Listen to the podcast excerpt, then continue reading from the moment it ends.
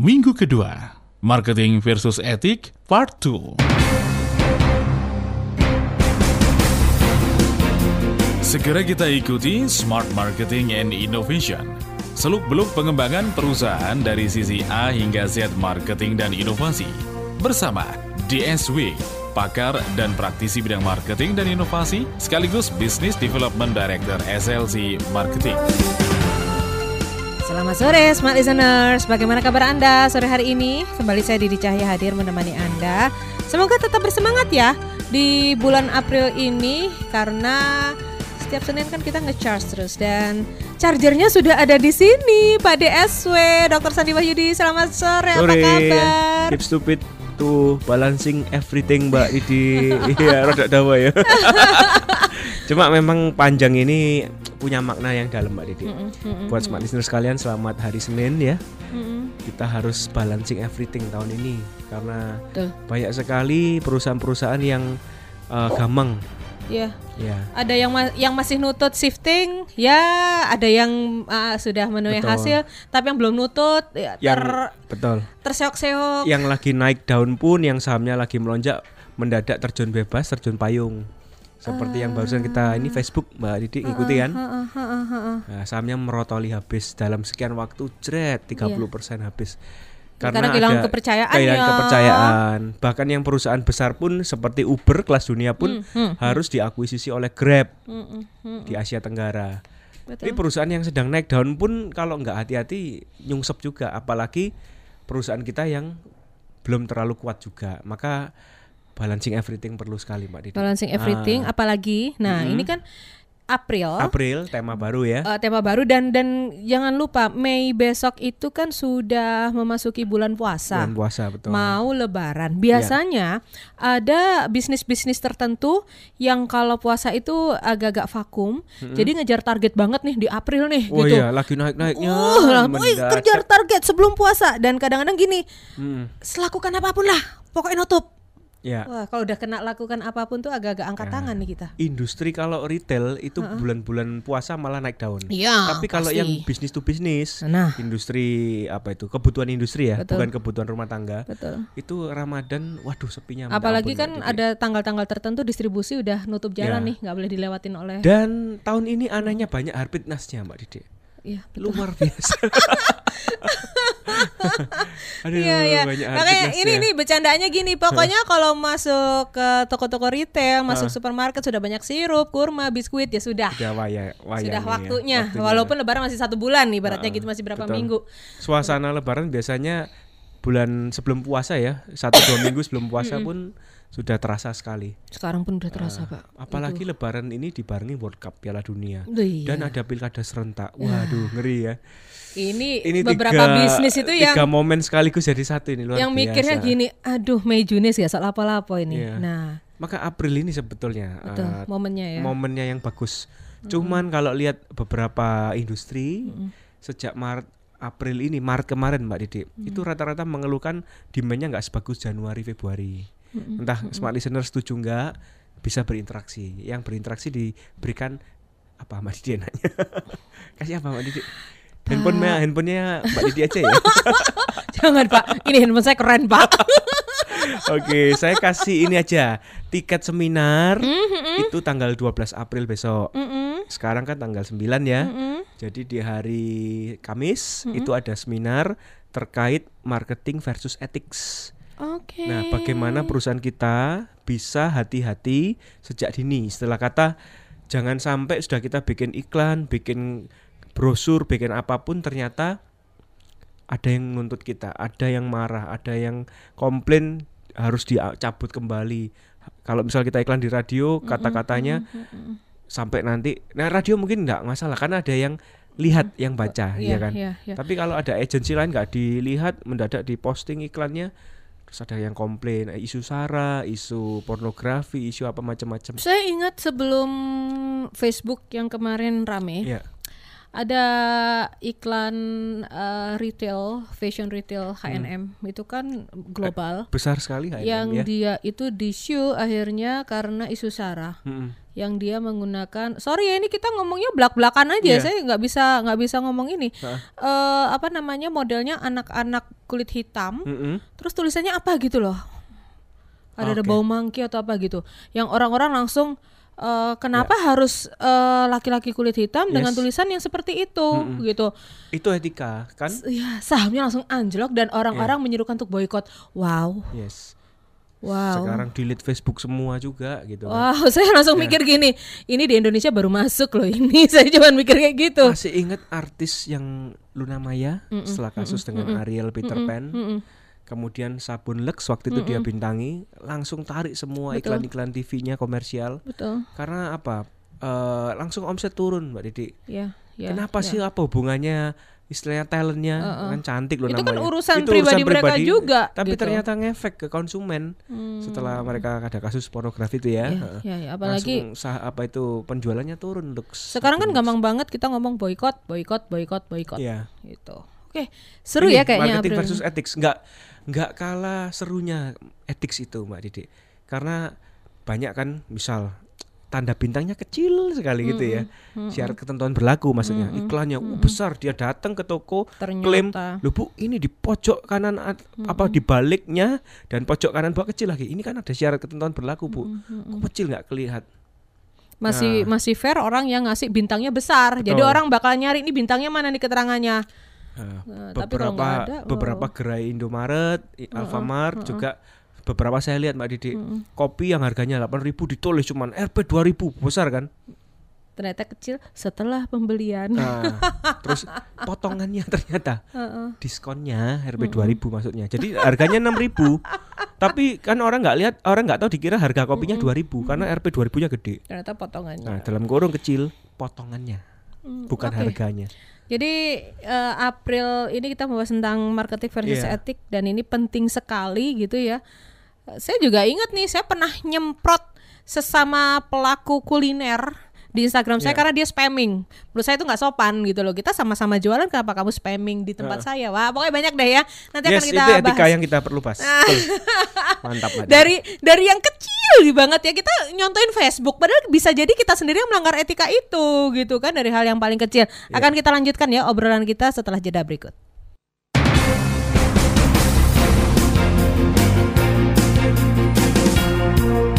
Smart Marketing and Innovation akan kembali sesaat lagi.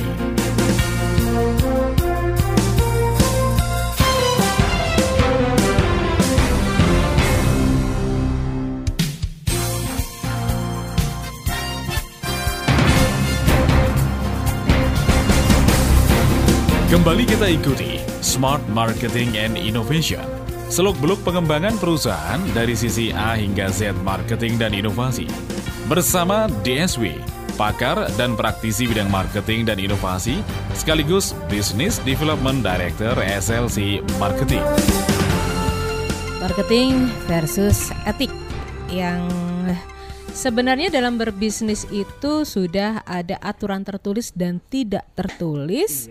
Yang kalau dilanggar itu karena tidak ada hukum tertulisnya ini kaitannya dengan etika bisnis kita bisa dicap bisnis yang tidak beretika. Nah, ini apalagi kalau marketingan lagi dikejar target, kadang-kadang I'll do anything to get my goals, target kayak gitu gimana itu? Iya betul sekali. Apalagi kalau istri saya sudah lihat di papan balio besar harga pampers susu murah, ya kan di retail modern terdekat yang hyper ya. Eh kemudian ditanya, Heeh, Mas ini, waduh kebetulan kosong bu yang ibu cari. heeh, Ya, kadung sudah masuk kan, masuk nggak belanja yang lainnya? Ini belanja yang lainnya. Ya, ya, ya, ya, ya. Ternyata iklan itu hanya berlaku untuk cabang tertentu gitu ya, dan untuk hari tertentu, tapi nggak ditulis harga promosinya. Ya, itu ya, secara jadi eh, legal nggak? Legal, tapi kurang etis gitu kan. Jadi secara hukum udah Nggak ya masalah, memang memang nggak sekarang bohong. Iya, nggak nggak ada yang dilanggar iya, gitu. betul. Tapi nggak etik, nggak etis gitu ya. Sebetulnya masih ada eh, kreativitas yang belum dieksplor mungkin Mbak Didi. Betul, betul. Karena kalau misal ada legal nggak legal itu yang penting harus legal ya. Mm-mm, mm-mm. Kedua etis nggak itu. Kalau legal etis itu yang baru kreatif. Marketer yang kreatif. Iklan rokok aja sudah Hmm, setengah sepuluh ke atas ya. hmm, Pernah nggak menampilkan gambar rokok disedot di mulut? hmm, Nggak enggak pernah. lah. Iya kan? Enggak. Etis nggak? Iklannya itu nggak pernah nunjukin sesuatu yang vulgar rokokan langsung kan? Hmm, Diilustrasikan, dianalogikan dengan sebuah apa macam-macam kreatif itu baru legal dan etis. etis. Gitu. Betul, betul. Ya. Jadi eh, boleh kamu iklan rokok, tapi Mm-mm. ada nih aturan-aturan legal yang harus kamu dipenuhi, tepati, betul. kamu penuhi, dan gimana caranya itu juga tidak melanggar etika. Ya. Etika ke konsumen maupun etika ke sesama pesaing Mhm. maupun etika ke pemilik apa istilahnya eh, karyawan ya Mm-mm. yang bekerja di Mm-mm. sana. Mhm.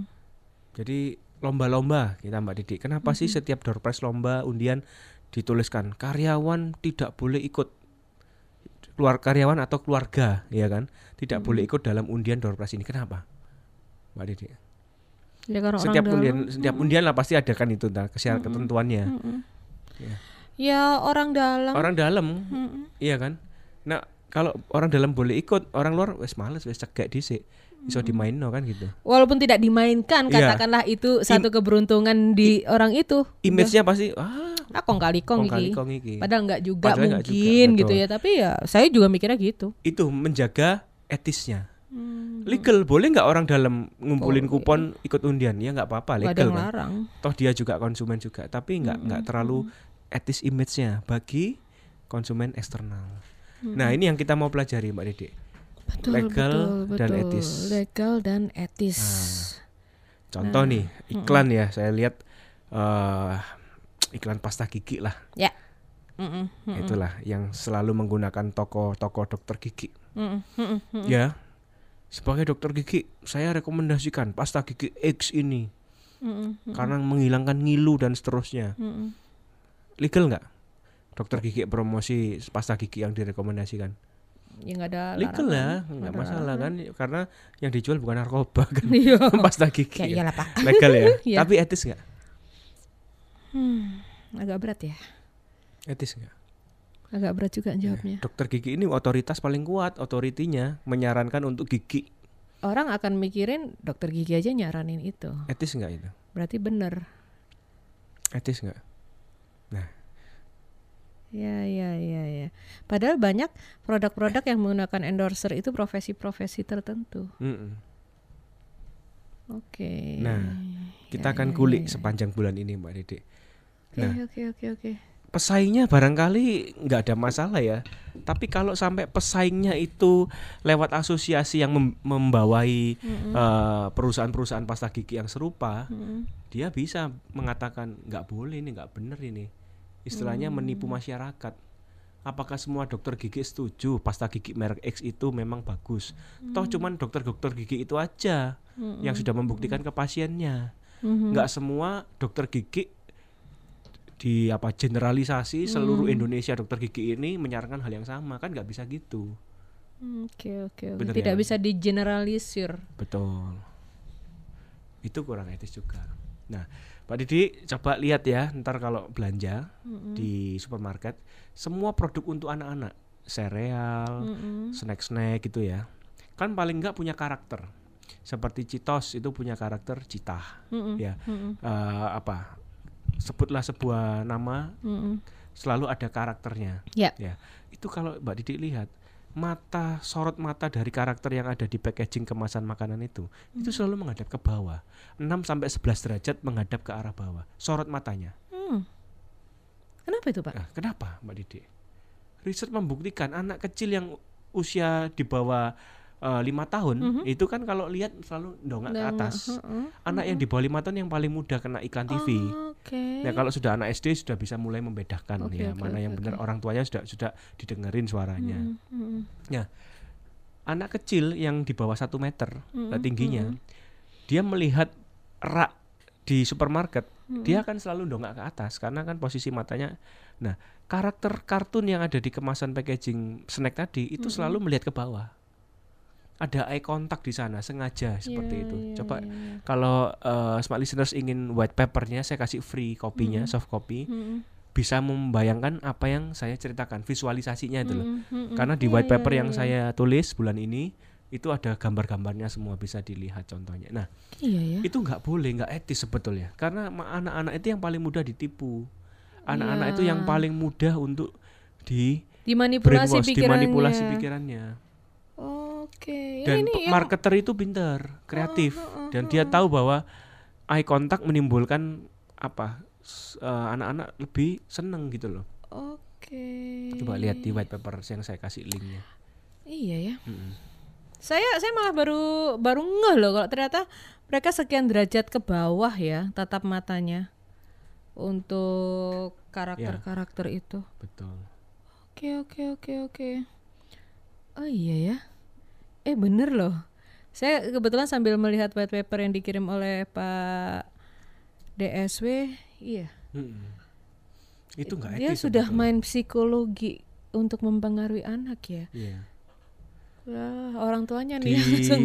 AMA itu bukan Asosiasi Manajemen Indonesia tapi Asosi American Marketing Association ya. Kebetulan kita ada AMA juga di sini ya talk show-nya. Nah American Marketing Association itu punya etika marketing ethics Mm-mm. yang mana tidak boleh melakukan kampanye iklan untuk anak-anak ya.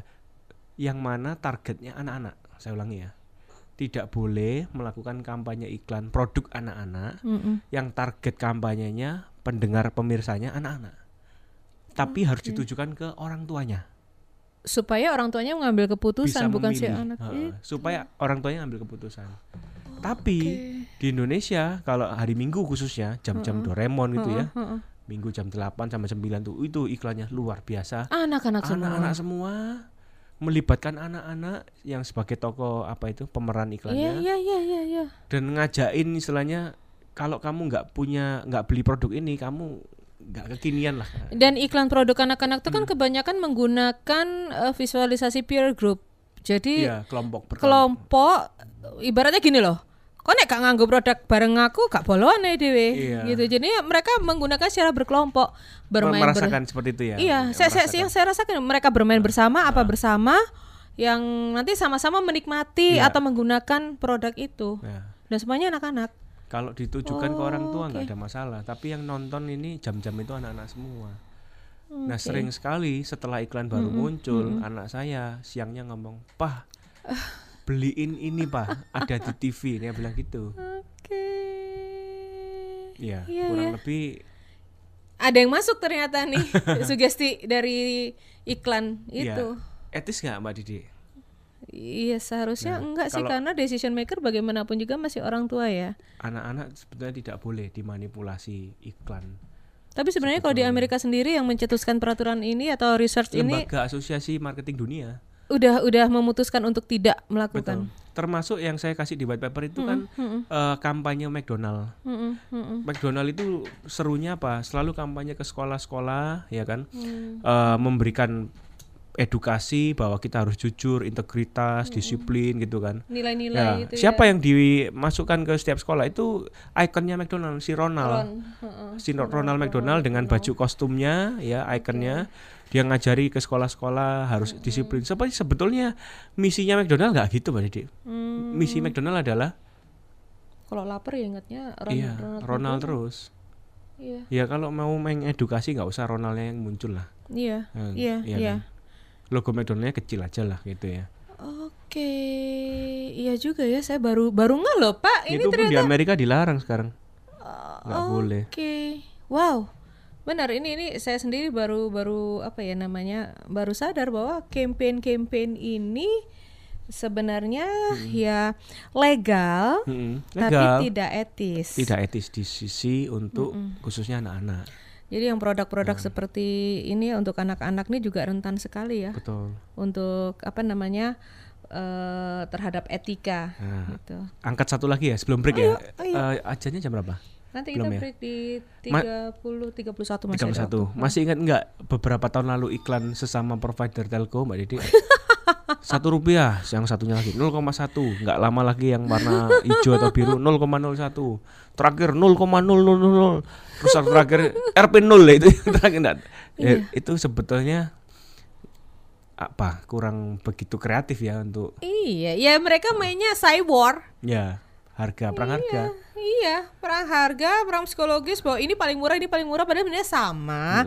Cuman bahasanya yaitu tadi eh, misalnya 0,01 per apa Ya, betul. itu, ya ya harganya jatuhnya sebenarnya ya ya mirip-mirip gitu kan. Nah, itu itu geli banget saya di era itu.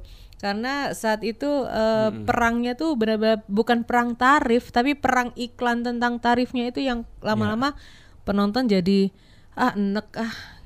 Nah, sekarang kalau yang dunia digital itu menurut saya bagus. Misal contoh, dulu kan ada Blibli, Lazada, ya kan. Shopee baru muncul yang agak terakhir dia bilang gratis ongkir. Nah, itu kan kelihatan diferensiasinya langsung. Kemudian Traveloka dia bilang harga itu sama, yang dilihat sama yang dibayar. nggak ada plus-plusnya, nggak ada pajaknya, nggak ada surcharge-nya. Nah, lebih menekankan kan diferensiasinya itu bagus. Marketing yang bagus adalah menekankan pada aku bedanya apa dibanding pesaingku. Hmm, ya. Ya. Kalau yang Iya. nggak etis adalah aku sama dia itu sama kok. Cuman aku lebih murah. Cuma aku lebih murah gitu. Ngeselin. itu yang kurang kreatif. Tapi legal legal sih. nah, ini jadi ini kita eh minggu ini kita masih membahas tentang iklan-iklan itu karena ini adalah contoh yang paling simpel untuk menjelaskan kita menjelaskan tentang marketing versus etik ya, Pak ya. Iya. Nanti akan kita lanjutkan lagi smart listeners obrolan kita di Senin ini tentang marketing versus etik setelah jeda azan maghrib untuk kota Surabaya dan sekitarnya.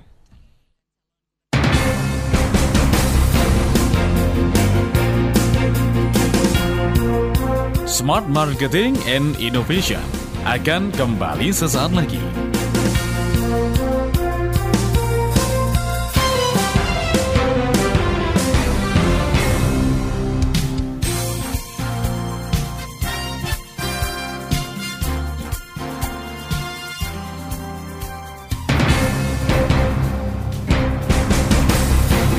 Kembali kita ikuti Smart Marketing and Innovation. Seluk-beluk pengembangan perusahaan dari sisi A hingga Z marketing dan inovasi. Bersama DSW, pakar dan praktisi bidang marketing dan inovasi, sekaligus Business Development Director SLC Marketing. Marketing versus etik itu yang dibahas di sore hari ini di bulan April. Tema kita bulan April di Smart Marketing and Innovation bersama Pak DSW Dr. Sandi Wahyudi. Ini kalau kita ngomongin marketing versus etik. Ya jujur aja kalau kita peka gitu ya, kita peka ini banyak cara-cara marketing yang melanggar etika ya sebenarnya ya. Tidak banyak, tidak semua. Eh, sebetulnya definisi etika ini perlu kita batasi, Mbak Didi. Nah, batasannya gimana Belum ini? tentu orang menganggap eh, karena setiap perbedaan budaya ya Heeh. itu juga ngomong etika bisa berbeda di lokasi yang berbeda. Contoh kata nih, saya waktu ke China ya kan, lihat ada orang makan gelegean, eh itu bersendawa ya. Iya, iya. Saya lihat langsung kempro ini kan gitu ya. Karena di sini nggak nggak sopan. nggak sopan, nggak etis di sini kan. Tapi bagi orang sana ternyata itu menghargai Iya. si pemilik restonya, menghargai pemilik warungnya. Makanan makananmu Makananmu enak. enak, aku bro, gitu kan. kenyang Aku gitu kenyang ya. sampai gelegean ini. Itu malah betul. memberi pujian. Betul. Nah itu kalau konteksnya gitu aja udah beda. Jadi setiap budaya punya eh, apa definisi standar et- etis nggak etisnya kan beda-beda gitu ya. Mm, mm, mm. Nah kita ambil yang umum aja mbak Didi. Betul, Yang betul. umum jadi tidak ada unsur sara atau unsur apa pun ya. Mm, mm, mm. Contoh yang saya lihat beberapa iklan baliho besar Lazada itu di beberapa sudut kota kita yang besar itu balionya bau besar sekali, tapi sengaja di dibalik Nah, oleh Lazada. Itu memang kan attract attention kata Mbak Didi kan. Wih, mm. iki gak keliru pasang ta wong sing masang. Tapi Iya. di setiap kota besar di setiap Kok ya kualik kabeh? Oh, berarti memang manajemennya yang minta minta dibalik. Iklan mahal-mahal ya kan ya ya. Tapi ya, ya, dibalik. ya. Ini posisinya. tadi saya bilang bahwa ya wajar dong gitu. Dia kan mau menarik perhatian apa pun dilakukan seperti halnya waktu eh, Gojek bikin artikel di baliho bau besar saking Oh, iya. macetnya Jakarta sampai orang bisa kelar baca Bacaan. artikel itu Betul. gitu ya. Iya, itu luar biasa, itu itu kan saya juga nggak kepikiran saya sebagai Iya. pembuat Kreatif. iklan kreatif Itu gitu ya. kreatif menurut saya. Iya itu kreatif gitu dan saya memaklumi kalau kalau memang itu di daerah macet ya itu wajar tapi kalau di daerah Iya. lancar selain tidak efektif itu mengganggu sekali Betul. menurut saya gitu Nggak kan. akan kebaca juga kalau Betul. sp- speed kendaraan kita tinggi. Iya, nah, Nah, ini kalau yang celah itu. Apa? yang iklan eh, kenapa? Uh, mencari celahnya kan betul, bagus kreatifnya sana. Betul. Dan jadi viral kan Iya. di saat itu. Nah, kalau yang iklan di balik ini, yang ini kan sebenarnya kreatif, Kreatif juga. tapi masalah etis nggak etisnya tuh gimana ya, Nah, Pak DSW? Contoh misal Mbak Didi gini aja, Mbak Didi kalau kepingin baca iklan Lazada itu rodok miringkan kepala nggak? Iya Pak, saya mau kayang ya ndak bisa. Iya, miringkan kepala kan? Ini aja saya gini-gini loh. Ah, betul ya. Nah pas kebetulan Mbak Didi punya apa asam urat tinggi, terus waktu miring kecetit, dia tau klek, waduh kayak sombalik iki sakit di, di leher kan gitu ya misal ya. Heeh. Dokter tanya kenapa kamu kok kamu tengeng gini, habis lihat iklan kebalik gitu. Itu kan sebetulnya ya ini berandai-andai lah saya Didi ya. Tapi orang baca iklan itu pasti rodok miringkan kepala sih. Artinya kan membuat orang nggak nyaman gitu ya, Hmm, yang ingin melihat iklannya. oke. Secara viral oke, secara ak- attention orang bisa, uh kebalik luar biasa ya. Tapi pas waktu membaca kan menyulitkan orang lain.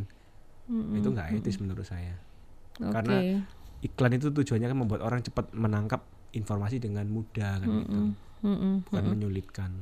Oke, tapi ya itu tadi karena ini legal ya sudah. Legal ya sudah, nggak ada yang jadi- melarang. Heeh, heeh. Kecuali kalau misalnya ada kasus orang yang lihat ini langsung kecetit, dia langsung bermasalah dengan kesehatannya terus dia sue Iya. that commercial gitu. Nah, itu bisa jadi satu perkara juga ya. Tapi itu Iya. mo- ter- mungkin terjadi kalau di luar negeri sana sering terjadi kan? Di kompas.com eh, dua tiga minggu lalu saya baca ada satu orang ibu yang sudah usia cukup tua menuntut ke Jarum, ke gudang garam dan ke rokok Sampurna. Masing-masing dituntut satu triliun satu triliun satu triliun. Alasannya apa? Saya kecanduan rokokmu sudah puluhan tahun saya nggak bisa berhenti. Jadi saya mau minta ganti rugi ke perusahaan kalian masing-masing satu triliun. Mhm. nah didampingi pengacara senior kita Hmm. ya kan? Ya, rame itu. rame sekali eh, dan anehnya pengacara senior itu membawa rekan-rekan asosiasi advokat Mm-mm. ngesiu bersama-sama perusahaan-perusahaan besar itu bahwa ibu ini sudah terjerat eh, Kecanduan. adiktif nggak bisa lepas dan ini merusak kesehatan beliau ini. Iya, iya, iya. Akhirnya menurut saya itu cari-cari Mbak Didi. Ya menurut kita Iya, gitu. nah, Tapi itu kita kembali lagi pada tafsir ya. tafsir betul. Pada itu nggak bisa nggak bisa hati-hati ini bahaya juga ini kita yang dengerin banyak juga. Mm-mm. Tapi juga kan masalahnya yang perokok memang tujuannya produsen membuat perokok ini nikmat. Ya. Istilahnya loyal kan gitu Betul. karena taste-nya enak kan gitu. Betul. Supaya balik lagi, balik lagi. Dan si ibu ini bertahun-tahun mengalami itu. Heeh. Ya dia, kamu udah bikin aku kecanduan. Tujuan marketing itu kan memang membuat orang loyalty, customer loyalty kan. Orang bisa loyal, nggak pindah ke merek lain. Tapi ternyata di ranah hukum itu bisa diajukan pidana, bisa diajukan bahwa membuat orang eh, adiktif itu nggak etis. Hmm. Nah, marketing ini harus tahu ranah hukum juga minimal lah. Etis enggak kita kalau apa membuat program promo loyalty program itu oke enggak gitu. Jangan-jangan nanti ada orang iseng yang nuntut ke kita balik. Wah, Ya, jadi blunder juga, ya. Jadi blunder. Nah, makanya kita perlu belajar marketing versus ethics. Wih. Itu hari Kamis saya kasih free invitation buat Oh iya. Pendengar smart listener sekalian. Oke, jadi Silakan bisa kasih nomornya Mbak Didi barangkali yang berinteraksi jadi smart listeners yang mau telepon seminar. langsung ya. Ini ini seru nih tentang marketing versus etik eh, karena sering kali kita tidak sadar bahwa apa yang kita la- lakukan itu sebenarnya melanggar etika yang standarnya itu beda-beda sih ya sebenarnya untuk daerah atau apa gitu. Ya. Jadi Anda bisa berinteraksi di 031 732 1498 atau SMS atau WhatsApp di 0811 312 889. Siapa tahu nanti Anda bisa langsung kopdar dengan Pak DSW karena eh, tema tanggal 12 April ya. marketing Ini versus ethics. marketing versus etik. Ya. Jadi nanti Anda bisa ngi- mengikuti secara gratis ya. Ada berapa? Tiga orang. Eh, dua orang. Dua aja. orang, ada dua orang yang bisa mengikuti eh, seminar marketing versus etik ini tanggal 12 April Kamis besok. Oke, saya tunggu untuk Anda yang mau berinteraksi di 0317321498 atau melalui SMS atau WhatsApp di 0811 312 889.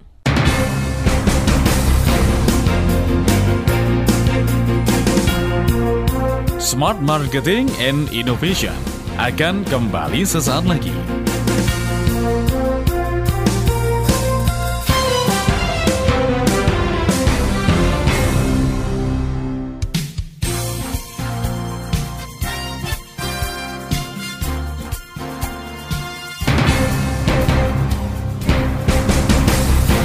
Kembali kita ikuti Smart Marketing and Innovation.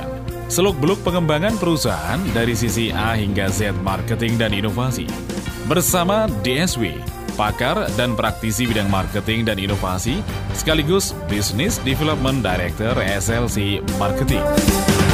Marketing versus etik itu yang kita bahas di Smart Marketing Innovation di sore hari ini bersama Pak DSW Dr. Sandi Wahyudi. Pak dari tadi kita kan ngomongin brand-brand besar ya Pak ya. Iya. Padahal bisa jadi smart listeners pendengar kita itu sedang menjalankan mungkin dia startup bisnis memulai dengan online dan melakukan promo-promo online gitu Ya, ya. Ya seperti tadi di sesi pertama saya Betul. cerita gitu loh. Hati-hati ngambil gambar, copyrightnya harus dicantumin. Gitu. Kalau kita nggak foto sendiri, Betul. itu kalau ada yang nge-show kita kena kita. Betul, betul. Biasa kan di Instagram, oh cantik-cantik, ternyata dia ambil copyrightnya orang tapi nggak di nggak dikasih Cantumkan. kredit, nggak dicantumin sumbernya dari mana. dicantumkan itu dan ya itu, itu, etika juga. selain itu kadang-kadang ya itu eh, spamming Ya, itu. itu. mengesalkan Itu juga spamming Kalau itu sudah mengesalkan loh spamming dia kan inginnya mencari sensasi Mbak Didi ya. Ingin istilah kata mengenalkan produknya. Betul kan? melalui akun Melalui orang akun lain orang lain. Nah, itu juga nggak etis juga. Misal kita nawar email broadcast saja. Nah ini saya juga mohon maaf kepada smart listeners barangkali ya yang kena broadcast WA saya gitu ya, Meng- berbagi informasi seminar. Setiap kali saya tukar kartu nama sama siapa pun Mbak Didi, saya selalu bilang ke bapak atau ibunya, Bu, Pak, karena saya orang marketing boleh ya kalau saya berbagi informasi satu kali bapak kena broadcast, it's okay nggak? Oh nggak masalah Pak Sandi ya, namanya orang marketing lah Pak. Oh iya, saya sudah izin. jadi di Jadi, depan sudah disampaikan ya? permission dulu kasih permisi permission. kalau kita mau email broadcast juga saran saya nggak boleh kita daftarin langsung oh itu akun emailnya anu, tak masukin sistem tak kena broadcast. Nggak boleh harus dia subscribe sendiri di website kita. Kalau dia sudah subscribe di website kita berarti dia mau bersedia. Pun kadang ditanya mau nggak terima informasi berikutnya email kami? Mau nggak terima promosi dari kami? Kalau nggak mau pun dia bisa centang nggak mau. Jadi kita nggak bisa broadcast email yang kita sudah punya akun emailnya. Nah ini adalah etika juga, permission marketing, marketing Hmm, uh, iya, iya, permisi dulu istilahnya. simple loh ini tapi kalau kita nggak tahu aturan Iya. mainnya kita akan menjadi marketers yang menyebalkan Betul. banyak orang Enggak, misal contoh Mbak Didi moro-moro dok telepon masuk, siapa ini? iya Iya kan? iya iya iya iya Terus iya. nawari apa macam-macam. Kok tahu Anda nomor saya tahu dari mana kan gitu. Oh ada Bu dari sistem kami. Perasaan aku nggak bersentuhan sampai bank ini, nggak pernah bersentuhan sama asuransi ini kok dia tahu ya. Nah, itu database dia kita itu salah dijual. satu. Nah Heeh. karena saya pernah menjadi eh, telemarketers. Ya, itu benar loh di di kalangan telemarketers itu jual beli data mm-mm. itu sering terjadi. Saya pernah jujur aja saya pernah kok di dunia itu patungan sama teman-teman beli data ya. beli data yang apa namanya berapa lembar gitu nanti dibagi-bagi sama yang patungan. Kamu yang ini ini ini ini Yes, ini. eh, betul. nanti kalau misalnya udah berapa gol berarti nanti di cross untuk berapa waktu di cross kayak Ya. gitu itu sebenarnya hal-hal tidak etis tapi masih sering dilakukan Makanya kalau smart listeners yang saya kasih nomor HP saya, barangkali mau catat boleh ya Mbak Didi. ya. boleh Ah. boleh siapa tahu juga ingin Dapat informasi untuk ke ah, Seminar untuk marketing versus ethics lebih Oke. jelas karena yang kita paparkan hari ini kan lebih ke apa contoh-contoh. Padahal ada konsepnya supaya kita nggak salah bikin iklan, salah bikin copywriting atau judul itu juga harus. ya saya juga harus ikut nih kalau Nah, kayak begini boleh, Mbak nih Didi. masalah Tak etik kasih soalnya nomornya ya. ya. oke pak 081 Mm-mm. 7379 Mm-mm. 377. Saya bisa ulangi diulang 081 7379 3377. 377. Bisa japri ke WA saya supaya dapat free invitation gitu. Mm-mm. Ya. Kasih bocoran dikit dong, itu nanti eh, di seminar itu nanti Ya. eh, pembicaranya siapa saja dan nanti sistemnya seperti apa, apa yang bisa kita Oke. bawa, Ya. ilmu yang bisa kita bawa setelah acara ini. Oke, seminar untuk 12 April ini namanya Marketing Business Outlook. Marketing Business Nah, Outlook. oke. Kalau nanti tanggal 26 April itu Strategic Forum. Oke. Ya. Mm-mm. Monthly Business Outlook ini berlangsung di kantor kami. Mm-mm. gitu. Maka terbatas untuk 15 orang saja. Mm-mm. Nah, kalau untuk Strategic Forum 26 April besok itu eh, penyelesaian hutang piutang Oh, oke.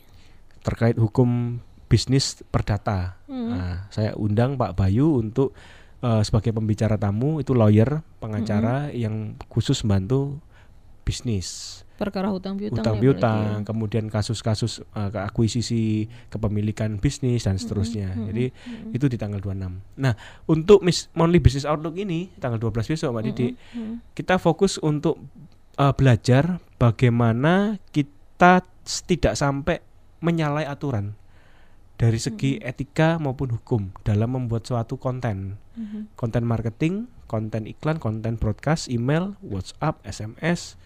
Ya, terus kemudian gambar Mm-mm. kalau kita di Insta nah itu gimana supaya nggak nggak sampai ada pihak yang menghoaxkan kita, Iya, memperkeruh iya, terus iya, kita iya, iya.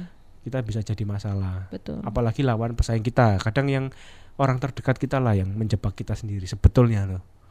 Kayak polisi Iya, kan betul, selalu betul, selalu betul. kalau ada kejadian pembunuhan atau apa ya, selalu orang-orang terdekat itu yang akan diubek-ubek dan Karena pelakunya motif. motif dan pelakunya orang-orang terdekat itu sendiri.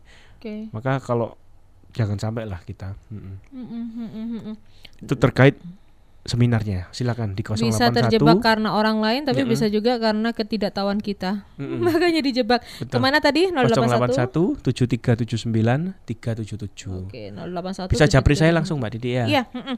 jadi Ah. untuk Anda smart listeners yang belum sempat mungkin ya eh, untuk SMS atau WhatsApp di jam ini ke Smart FM, mungkin Anda bisa langsung japri ke Pak DSB. Ya. Silakan Anda ke 08173793777. Siapa tahu Anda yang seatnya cuma 15 ya? Ya, seatnya cuma Seatnya 15. cuma 15. Ah. Jadi kayak diskusi dong ya, Ya, enak ya betul. kita bisa apa namanya? lebih intens ya. Ah, mm-mm. karena setahu saya eh, Banyak juga diskusinya. ah, ah, apa namanya kalau di kelas strate- strategic forum segala Ah, macam itu kita interaksinya lebih Seminar banyak. kita nggak Heeh. dalam jumlah besar. Iya. Selama lima tahun kita berdiri, Mbak Didi, heeh. kita selalu batasi maksimal 30-40 orang untuk di Java Paragon biasanya. Itu akhir bulan. Oke. Karena lebih dari itu biasa untuk diskusi sudah nggak efektif, Mm-mm, ya. mm-mm, Cenderung seperti satu arah aja seminar aja. Kalau kita kan lebih banyak forum diskusinya. dan kalau mau coaching lebih lanjut bisa langsung ke SLC marketing ya Betul, untuk di meneruskan 031 511 62521. Ah. Nah, ini iklan terus ini ya. Nggak enak sama pendengar. nah, Mbak Didi satu lagi nih contoh ya Yuk, yang ayo. sering saya lihat nih di TV maupun di baliho besar di Jakarta. Saya kira dari jauh, "Wih, Pak Jokowi nih bawa suatu produk apa Pak Jokowi? Ini ternyata dideketi kembarannya Pak Jokowi ya. Mirip betul mirip Pak Betul. Jokowi tapi bukan kan gitu. Etis nggak kepala negara aktif loh masih kepala negara aktif soalnya kan? Mm-mm. Atau sekarang yang lebih marah ini eh, Chopperland. Jokowi punya persi, apa punya motor barunya. Barusan minggu kemarin dibawa ke mana jalan-jalan ya. Orderannya langsung meningkat pesat perusahaan pembuatnya ini motornya Jokowi. Heeh, Nah, Jokowi sendiri beli masa yang lain nggak punya kan gitu ya. heeh. Omset langsung luar biasa. Ini Jadi- etis nggak menjadikan Jokowi yang asli nih ya, Heeh, bukan Jokowi miripnya tapi yang aslinya jadi ambasadornya suatu produk. Tapi sebenarnya nah ini nih yang juga tadi pagi lagi rame nih saya diskusi sama teman-teman. Sebenarnya kan Jokowi itu tidak bermaksud untuk eh, menjadi endorser. Iya. Tapi apa pun yang dia pakai gitu dari yang bomber jacket, Iya. terus sepatu. Jangan pun Jokowi, Syahrini aja yang pakai. itu. itu semua kepingin beli kan gitu iya ya. makanya. Oh yang Syahrini itu lucu loh. Jadi Heeh. ada eh, kacamata Syahrini, kacamata princess, Iya. mukena princess, apa Itu princess. langsung booming gitu ya. Itu langsung booming. Sampai yang first travel pun ya. Kena juga. juga. Jadi sebenarnya batas antara etis dan tidak etis ini kadang-kadang sudah kabur di masyarakat karena masyarakat menganggap itu baik-baik saja dan lucu. Mm-mm. Kok saya Apa- melihatnya begitu? Apalagi masyarakat kagum dengan Syahrini, kagum dengan Jokowi. Ah, betul. Nah, itu tujuan marketing memang Oke, oke, oke. membuat oke. posisi seseorang Mm-mm. istilahnya eh, orang nggak beli produknya akhirnya, orang beli image yang memakainya. Iya. Gitu. Oh, casing Hebat handphone itu juga nih. branding yang sudah kuat Betul. sekali. Saya ingat Presiden Makanya Jokowi saya menggunakan casing itu juga. Saya jarang sekali membeli alat elektronik, entah itu smartphone, laptop, ya. Heeh. Saya menganggap fiturnya yang penting. Iya, Karena orang marketing kan tahu yang dibeli itu brandingnya gitu ya. betul, betul, betul. Jadi selama fiturnya itu memenuhi uh, kebutuhan kita, ya sudah, itu cukup gitu ya. Oke, terakhir apa yang bisa disampaikan kepada smart listeners Pak DSB? Oke, eh, sebagai penutup untuk smart listener sekalian, ya belajar etika ini bukan suatu hal yang harus dipelajari itu kan dulu waktu kuliah atau Iya. waktu SMA ya belajar etika ada mata kuliahnya etika. Tapi ternyata dalam dunia kerja, dalam bisnis kita, Mm-mm. eh, ternyata etika sangat penting. Tahun 2008 itu Lehman Brothers keok Mm-mm. karena subprime mortgage di Amerika menipu dengan skema ponzi ya. Ya, ya. Eh, etika itu jadi langsung habis hilang perusahaannya Hmm. sudah ratusan tahun ya kan terus ini juga Facebook Hmm. yang sudah mulai meraup panennya sahamnya Iya. naik terus mendadak jeblok karena terbukti membocorkan data Mm-mm. penggunanya Mm-mm. itu etika juga ternyata Oke. etika ini garda memang apa eh, fundamental ya sebuah Betul. perusahaan yang nggak bisa ditoleransi Betul. saat menyalahgunakan etika itu adalah mempertaruhkan hidup matinya perusahaan kita. Jadi Mhm, menurut mhm, saya mhm. mending kita nggak terlalu sukses perusahaan kita sekarang, tapi kita Mhm. jaga etika ketimbang seperti first travel gitu aja. Mm-mm, mm-mm. Dan juga yang paling sederhana gitu ya, jaga juga eh, media sosial Anda untuk tetap beretika karena kadang-kadang kita lupa eh, karena merasa ini laman saya, ini lapak saya dan segala macam. ngawur ya. dan akhirnya ada jualan tanpa beretika tanpa me- apa ya dengan mengganggu kenyamanan pengguna medsos yang lain Iya. itu juga nggak etis banget Ah, ini kelihatannya curhat Mbak. Iya. Kena spamming terus nih. nah, spamming terus ya apa-apa lah anggap aja saya sudah Diampuni aja Mbak Dede. enggak saya anggap aja saya levelnya udah skuter seleb Iya. kurang terkenal Betul. Kalau nggak terkenal nggak ada yang nyepam dong, nggak ada yang iri. Eh, positif thinking aja. Ada yang iri sama kita dong. Betul, ya nggak apa-apa lah dinikmati saja. Yang jelas jaga etika kita eh, dalam berbisnis, Hmm. terutama eh, untuk anda para marketers ya, Pak ya, supaya Ya. bisnis kita tetap menyenangkan untuk banyak orang. Yes. Oke, baik. Waktunya kami berdua pamit. Saya Didi Cahya. Dan Only Marketing Can Drive Innovation, saya DSW Dr. Sandi Wayudi, Hanya hanya, untuk untuk Smart Smart FM. FM.